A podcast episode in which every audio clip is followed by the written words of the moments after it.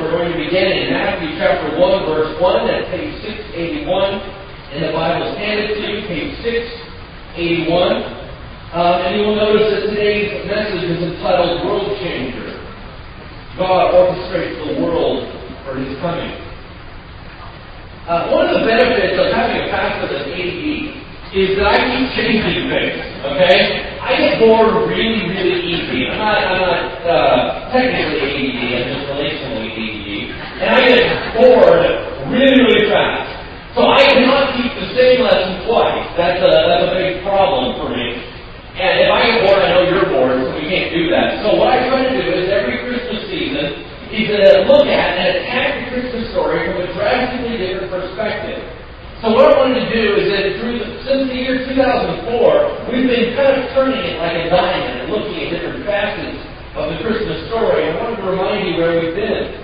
Uh, two thousand four, we took on the attack of what did the Christmas story look like from an angelic perspective. We talked about the supernatural view of it, that Jesus Christ, who was the commander of the army of God, reduces himself down into flesh, and what did the angels think of that? How could they handle the commander becoming a little child? And the whole time through Christ's ministry, the angels were ready. They were waiting to be bodyguards for their amazing king. And they knew what he looked like before the manger, and they knew, they knew what he was going to look like after his ascension. But how amazing was it to see him become flesh and dwell among us? That was in two thousand four. In two thousand five, we use the gift motif of talking about the greatest gift ever given in Jesus Christ and how it was packaged unlike we would have imagined, but that we need to open it up and engage with it ourselves. In two thousand six, we did two Christmas messages. One was called O Holy Night, and we talked about the holiness and cleansing of sin that comes with the Christmas message. And then the next day, we covered the oddity of Christmas, how strange the story it was, and why so many weird things happened and what went there. Well, this year we're of course going to turn the diamond one more time and take a look at a different facet, and that is to look at it from a historical perspective. If you are a history buff, you're going to think today is awesome. If you're not, and that's ninety percent of you, I suggest the dot game.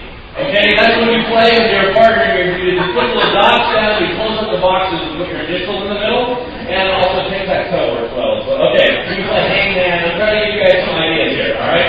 So, if you do fall asleep, please don't snore and screw to those around you. Alright, moving on. Here we go. Would you turn with me, if you haven't already, to Matthew chapter one, verse one, page six eighty-one in your Bibles. As you turn that, I want to remind you, Jesus did not come into existence in the manger. Before the dawn of time, the second person of the Trinity always existed. He will always exist. He just happened to put on flesh and show up so we could see him a little bit differently. But he's always been there. And all throughout history, the Old Testament talks about a day that would be coming just like Christmas, where a Messiah would enter into the world. But when we pick up in Matthew chapter one, what do we see to kick off the story? You would assume that if you're going to tell a story, you start out with a once upon a time, or you start out with something dramatic that would catch the interest of your readers. What does he start out with?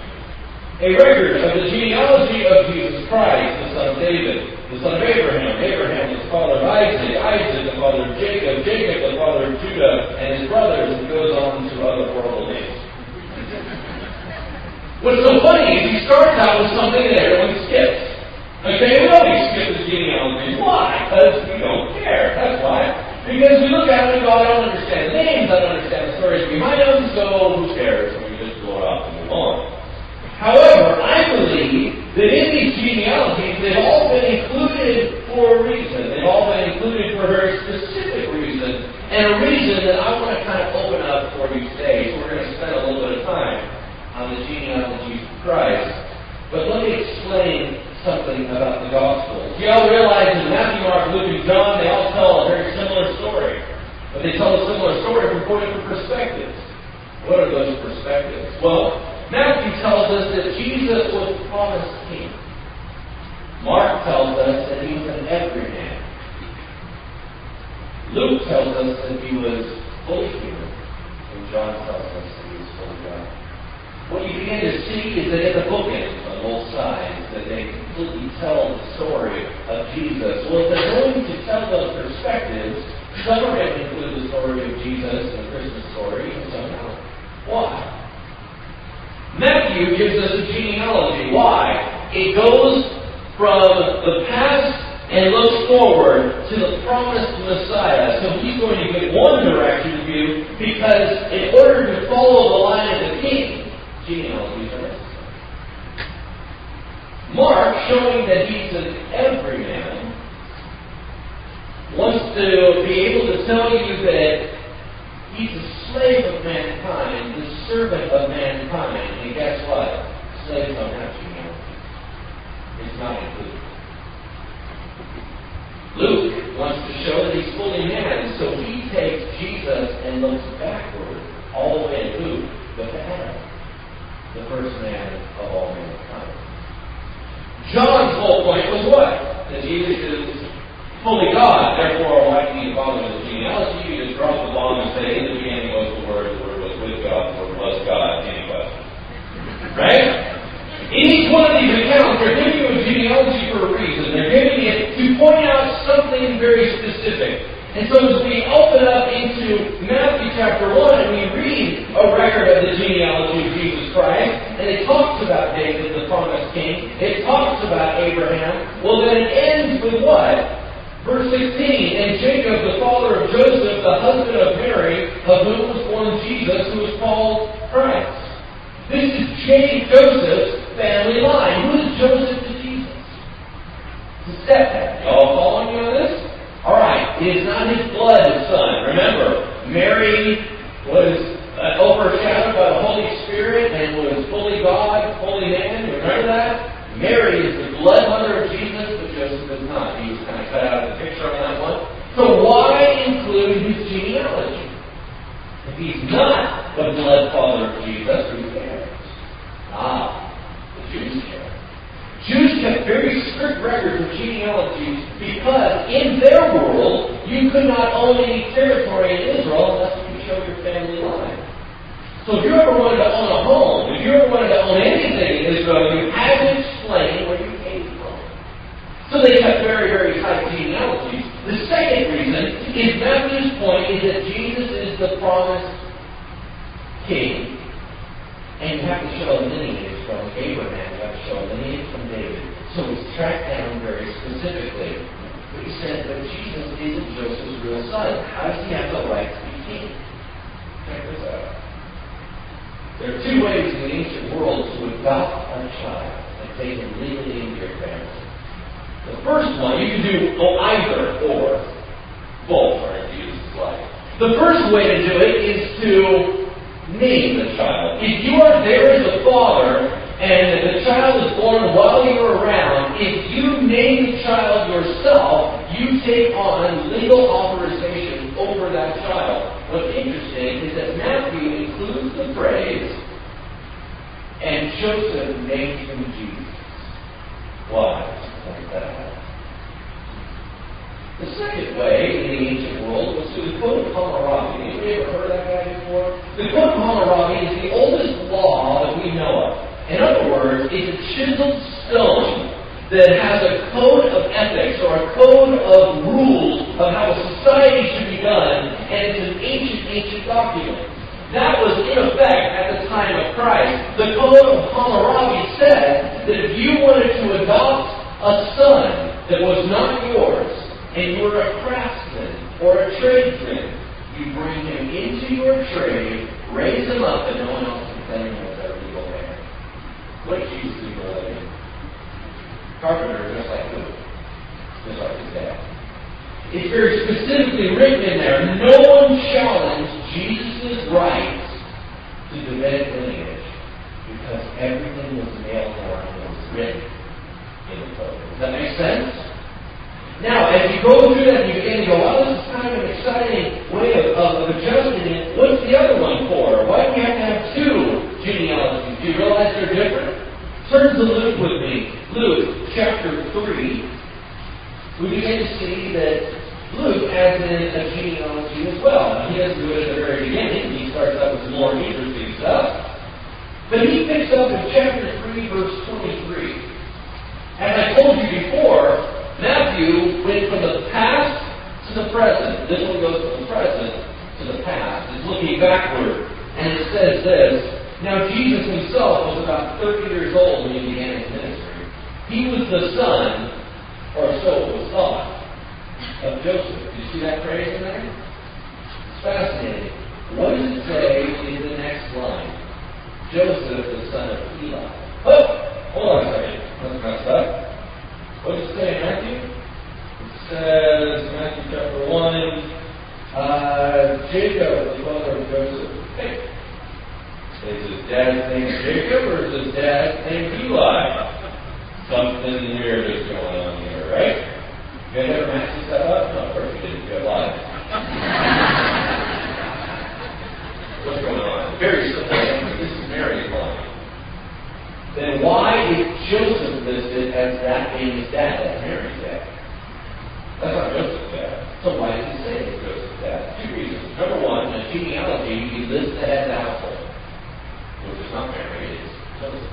So he's supposed to listen. Second of all, in genealogies, your father-in-law is listed as dad, if he's the one who goes. If your wife's genealogy, your father-in-law is listed as your father, which he married into that family. Does that make sense? So we have Mary's line, we have Joseph's line, and as you begin to look at some of this stuff, you realize women weren't normally listed at all in genealogy. Mary is being listed. She's referred to. Her dad's referred to. So we'll say that she's kind of listed. But even when you take these two genealogies together, there are actually five women referred to. Why are there five women referred to in the lineage of Jesus Christ? All five are involved in scandal. Let me explain why. The first woman that is named in the list of genealogy is Tamar. Anybody remember who Tamar is? Tamar is the daughter-in-law to Judah. Judah was one of the twelve tribes of Israel, if you remember. It was one of Jacob's sons, or Israel's sons. He was a big dog. He was kind of a jerk. Now, as he ran through his life, he had sons. One of his sons married this gal, Tamar. He died. Tamar was left then without the ability to have any children because her husband was gone. Well, she had to marry back into the family. But no one would give her children. She got so frustrated and so angry that she was being stopped and shut off on the livelihood and the whole reason for her being there, that she dressed up as a prostitute, went out in the street, lured her father-in-law to have sex with her, and then she had kids through her dad. That was a bomb. All right, then. Number two, second lady was Rahab. What did Rahab do for a living? Hey, I just get a pattern developing here. She was a prostitute as well. She was the one that led the twelve spies out from Jericho when the attack came. Third lady was who? Ruth. What was wrong with Ruth? Was she a prostitute? No. What was wrong with her? She's a foreigner. She's not a Jew. She's a Moabite. A Moabite is not supposed to be in and marrying a Jew. She married a male that was a Jew and got into the line of Jesus. Fourth woman that was mentioned was who? Bathsheba. Anybody remember her story? Not a good girl. Their whole relationship started in adultery, and then David murdered her husband, and that's how they got together. That's an awful lot of complications. Finally, mentioned Mary, who was pregnant out of wedlock. You see my point? Here's what I want to say about this. As we go through these genealogies, we're going to miss some of this rich material. We can just skip over it. What you need to realize is not only that God will say, I don't care whether sin gets in my way, it's not a problem. I will shift it aside. I will get done what I want to get done. And this is what I want to do is to make it personal and practical to you. I don't care what your background is. I don't care what your family line is. This whole book might as well be called the book of dysfunction. Okay? Have you read any of people's family lines? Holy cow, you couldn't get more dysfunctional than the Bible. Alright, obviously, it's messed up. Does God use messed up people? Only time. If you have a screwed up background, if you come from the wrong family, if you come from the wrong area, if you come from the wrong this or the wrong that, that is not a stopper for Jesus. Jesus just works with it, He redeems it, and these testimonies all year long have told you how He has used you even in the midst of your rebellion, even in the midst into your sin. Why? Because it's bigger than you. Our little lives are not going to frustrate the plans of God. We're not going to shut it down. When He wants to get something done, He'll alter the universe to get it done. I just think it's an amazing ability of God to redeem trash and make it golden. Amen? Two more names I want to mention to you before we step out of the genealogies. The first one is a man, uh, a king, and Jehoram is his name. Jehoram, you go, why do I care? We don't really care. It's just a murder and intrigue story. I want to kind of point out how serious God is about this genealogy stuff. Jehoram was a bad, wicked king. As a matter of fact, he was so bad that Elijah the prophet said, God doesn't like you, you're going to have a disease, and your bowels will fall out. Guess what happened? His bowels fell out. All right, fantastic. But he had a son. He's listed in the genealogy. He had a son. It says in the genealogy, his son was Uzziah. Was his son Uzziah? No. In the genealogy, it's six generations. Just to highlight different people. It's not an exact son to son to son to son. His son's name was Ahaziah. Another word again. When Jehoram dies, his wife begins to watch over his throne. Her son, Ahaziah, rises up and he's a wicked man. He gets assassinated. By that time, she picks up on the idea and tries to eliminate all her grandsons and murder them all. So wicked woman. One of her daughters takes her nephew and hides him with the name of Joash. Only when she hides him in seclusion and raises him up does she present him as the true and rightful king, and he leads about the restoration of Israel for her time. The point is, you can't shut down God. Even if you try to kill the whole line, even if you try to murder all the Hebrew baby boys, even if you try to go throughout Egypt and destroy all the Hebrews, God's going to stick one in a basket and send it down through the bulrushes, and guess what? He's Moses, the deliverer of Israel. You cannot stop God. He will always find a way through. Let me make it practical to you. If you are here as a visitor, or you were here as maybe a neighbor, a friend, or a family member, and you have felt like Christians have been following you your whole life, and they're irritated. Let me give you a quick hint. Oh my gosh, all the people in my family become Christians, they all talk about God, I couldn't possibly be more bored, right? Oh, and then I go to work, and all the Christians are irritating there too, and it's all following me. Let me give you a quick insight. God is going to hound you, so you die. You're not going to get away, you might as well give up now. Alright? Because here's the thing, if you've already been tracking with you all this time, you think this was an accident? No, of course it's not an accident. He orchestrated everything just so you would come here at this time and hear this message for him to go, I'm coming after you, and I have more patience and I'll wait you out. You understand? This is a bit of a warning. And he's going to find you, and he will love you. And he will find a way to show you that he loves you. You know? Last name in this whole thing is King Jehoiakim. King Jehoiakim, not a bad guy. As a matter of fact, when you read a list of kings and this stuff, there aren't a lot of them bad guys. King Jehoiakim had a fight with a very important prophet by the name of Jeremiah. Jeremiah, the leading prophet, if you remember him. As a matter of fact, the fight got so intense, Jeremiah basically has a chapter and a half of, here's why I don't like you, here's why you're going to be cursed. Okay? It was a very nasty battle between the two. So nasty that God cursed him. God cursed this king for rising up against him. He said, because of your wickedness, you will never have a physical descendant on a throne ever. The Messiah will not come through your physical line. But he's listed in the genealogy. So did God mess up? Did God violate his own curse? Did God go, oops, I shouldn't have said that? No. Welcome to the virgin birth. He's on Joseph's line. Who is not what? A physical descendant of Jesus. He is the legal heir of Jesus, and no, a physical descendant never got on. And the virgin birth not only was miraculous, not only showed that Jesus was fully God, fully man, but it bypassed the curse and allowed Jesus to be exempt. My point is, is no matter what the scenario is, no matter what needs to be done, God will get it done. He accomplishes first. We can pick up the story with me in Luke, chapter one, verse Luke chapter one, verse five. I kind of wanted to highlight these parts of the, the Christmas story that are ignored by and large, and let those be to John the Baptist. If you remember, John the Baptist was the forerunner of Jesus Christ. He was the one that said, the Messiah is coming, the Messiah is coming.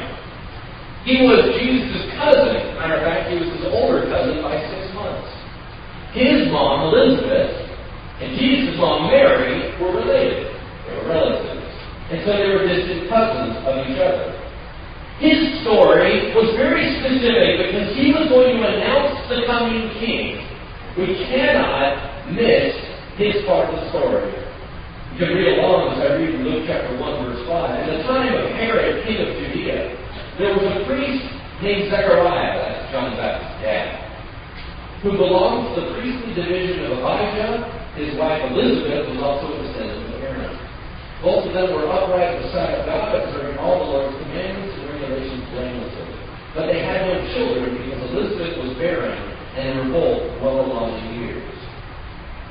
Once, when Zechariah's division was on duty and he was serving as priest before God, he was chosen by lot, according to the custom of the priesthood, to go into the temple of the Lord for an incense. Let's stop. Let me explain all the complications going on. Husband and wife team both descended from priests. The way it worked is there were lots of priests in Israel. So they would randomly select a group of them to go in and enter the temple of the time. Then they would randomly select by lot, which means cross-cross. Is what it all means. They cross-cross to see who would get to go into the temple and go engage with God. All of this accidental luck brought one man into the temple of the Lord for an intercessor. His man's name was Zechariah, and God was waiting for him. Is there such a thing as accidental luck in God's word? No, absolutely not. All organized for one purpose. Verse ten. And when the time for the burning of incense came, all the assembled worshippers were praying outside, and an angel of the Lord appeared to him, standing at the right side of the altar of incense. When Zechariah saw him, he was startled and was gripped with fear. And the angel said to him, "Do not be afraid, Zechariah. Your prayer has been heard. Your wife Elizabeth will bear you a son, and you will give him the name John. He will be a joy and delight to you, and many will rejoice because of his birth, for he will be great in the sight of the Lord. He is never to take wine or other fermented drink, meaning he is a Nazarite, and he will be filled with the Holy Spirit even from birth. Many of the people of Israel he will bring back to the Lord their God, and he will go on before the Lord in the spirit and power of Elijah to turn the hearts of the fathers to their children, to the disobedience, the wisdom of the righteous, to make ready a people prepared for them." We join back into the common story, and sure enough, Elizabeth does become pregnant, which is promised. Then Mary, her distant relative, then begins to be visited by an angel, and the angel says, "You too will have a child. Don't be afraid. You've been visited by the Holy Spirit. You will have a child, and his name will be Jesus." Joseph notices that his wife, his engaged partner, is now pregnant, assumes that she must have cheated on him because maybe this won't show up like that. But he was a good man. He didn't want to hurt her. He didn't want her to be stoned. So he decides to divorce her quietly when an angel appears to him in a dream. Joseph, all right. God's working something here. Hang on to her, marry her, and be the stepfather for Messiah. Joseph marries his wife, Mary. Mary then goes up to the hill country of Judea to visit her cousin Elizabeth, and the two babies have a chance to meet in room in utero. One baby's like, "Woo!" John the Baptist is all excited. Right? Even as a little embryo, he's all excited about the process. And then something happens when God begins to orchestrate the world for this baby to arrive. Luke chapter two, verse one. Okay? "In those days, Caesar Augustus issued a decree that a census should be taken of what? The entire Roman world." How about that? Let's get everybody involved. This would be the first census that took place while Quirinius was governor of Syria. And everyone went to his own town to register. So Joseph also went up to the town of Nazareth in He Bethlehem, the town of David, because he belonged to the house and line of David. He went there to register with Mary, who was pledged to be married to him and was expecting a child. How do you get a person that's going to have the Son of God into the town of David, the promised king? Well, you have a Mary and Isaac from that town. Right? Oh, accidentally. They had each other. Right? It was all orchestrated through that. How do you get to be born into the town of Bethlehem if a curse has blocked one whole line? Oh, that's right, the virgin birth solved that problem. We have everything culminating, and all of a sudden a census is issued by who? By Caesar Augustus, who is who? The first Roman emperor of the Roman Empire. Now God has Roman empires involved. Let me explain something to you. As Rome began to grow, one general began to rise up out of all of them to become the best. He had the motto, I came, I saw, I conquered. His name was Gaius Julius Caesar. He conquered France, which was known as Gaul at the time, over a seven-year period. As the most powerful man in the world, he attacked Italy. He seduced Cleopatra of the Egyptians, and Egypt was added into the Roman world. He reformed the calendar that we know now into a twelve-month system, along with leap years when it was a Julian calendar, and that's why we have the month of July. It's all named after him. At the height of his power, he was assassinated by those closest to him, including his best friend, Brutus, in forty-four B C. His adopted son was named Caesar Octavianus Augustus, this man in the Christmas story.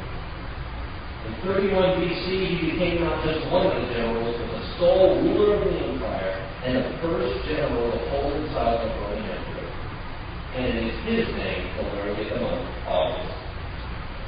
July was his dad, August was his.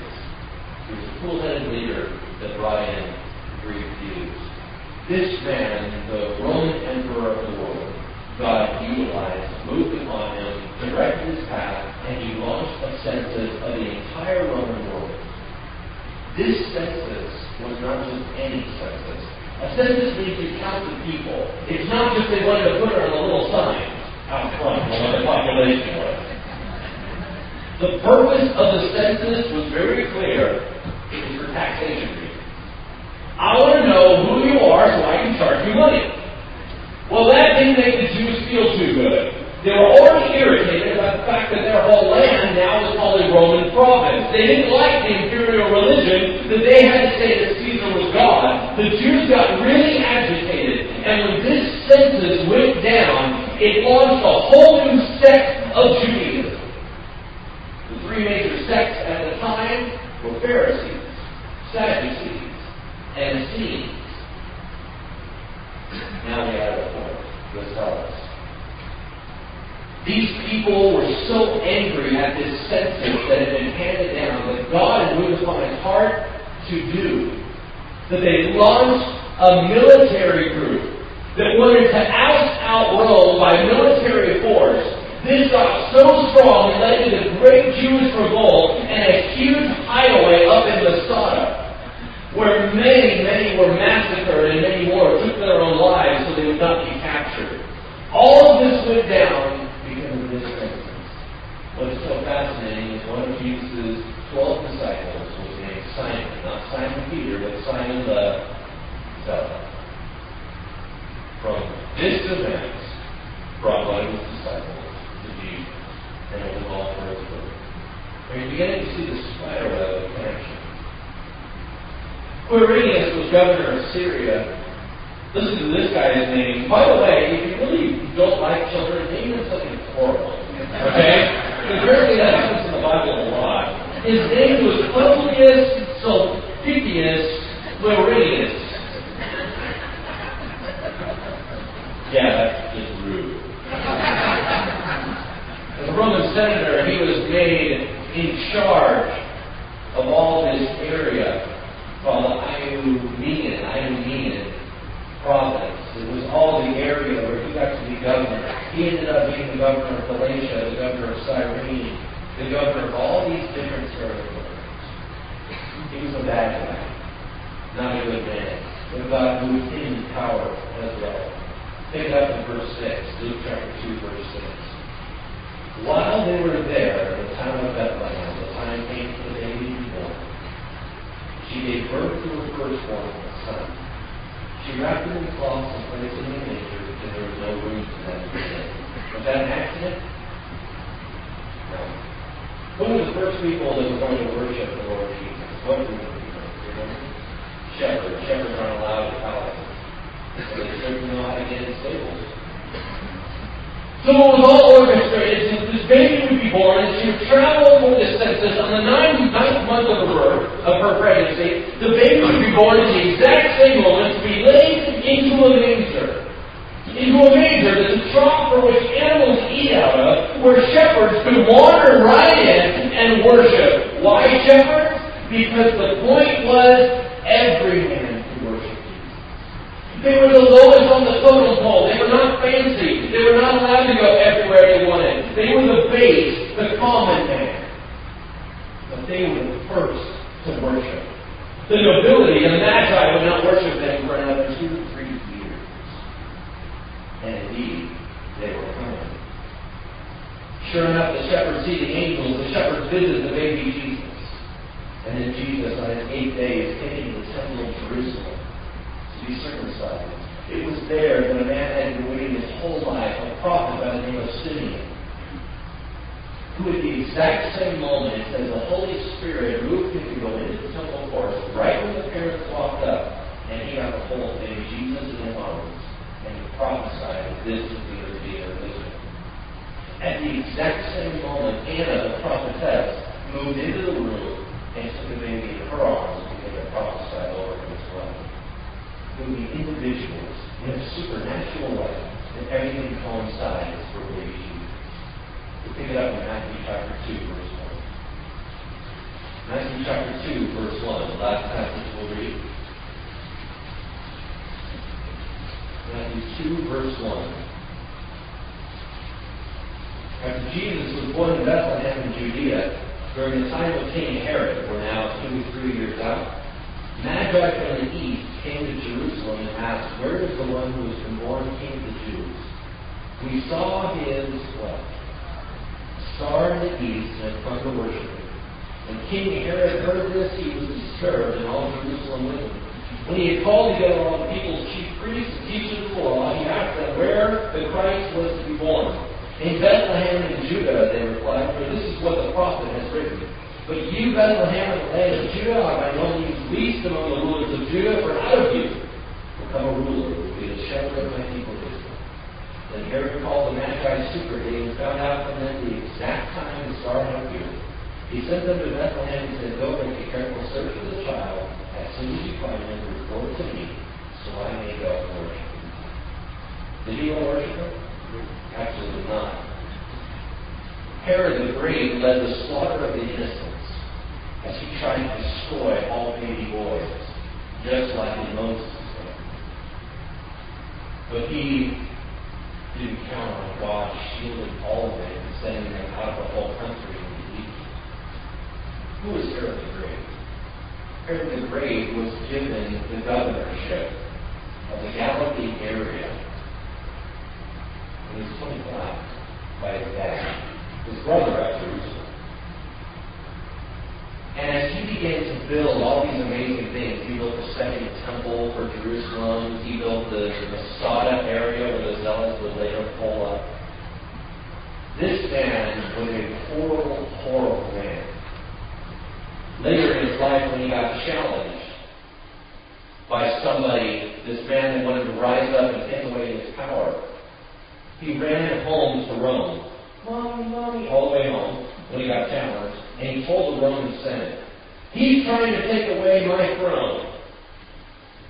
They agreed to execute his challenger. His challenger was Antigonus. Executed his challenger and named him, quote, "King of the Jews." And he went home that night. Is it any wonder way so terrible, when now one had arisen that would be no man, King of the Jews. Is that by accident? No. See, here's the thing. The Magi learned about a coming king by staring at the stars. Can God really alter the stars? Yes, He will. As a matter of fact, everything in the line up exactly perfect with both modern and Jesus astrology. Is that why He's doing it? No. But when you're trying to get the attention of nobility and they're all looking at the stars, what are you going to give the roadmap in? But the stars. And God orchestrated everything to be just perfect and line up, and then He had one star that was actually movable. And He had it tracked all the way for an exact location, so they could travel from hundreds of thousands of miles away. Not hundreds of thousands of miles away. Thousands of miles away. Just to get there at the exact moment where the baby toddler Jesus was about three years old. And they brought amazing gifts from the king. The story closes with Joseph and his family fleeing into Egypt because they were going to be murdered. And then once they were in, Herod kills the big boys, and then Joseph and family receive a vision to go back to their home area, but instead of moving to Jerusalem, there was someone added power, so they moved back home to where they originally came from, in the town called Nazareth, to fulfill the prophecy that Jesus would be in Nazareth. Because all you need to know is to close on. If you are obedient to God, God will change the world through you. Why? Because man doesn't change the world. God changes the world. He just decides whether or not you're going to get to play.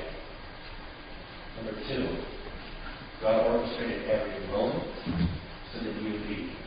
What does it mean for you? I have no idea. That person usually knew it. But act on it. And number three, God orchestrated all of this to love on Him, that this little baby would be born. Was He really born on December twenty-fifth? No. No, we're just trying to pick a day and say, I know that Jesus is born and given to the world, and we're all at a party. That's all it is. Same thing. But we do it about Easter, too, because He organized all the events in the world that He might die and raise again. We might have life. Close in prayer. Heavenly Father, I thank You for Your message today. Lord, not the thoughts of man, but Lord, the organization of the universe. I praise You for the ways in which You've moved things, moved people, moved situations, moved empires. For Father, You have watched throughout history. You were there and prophesied that Alexander the Great would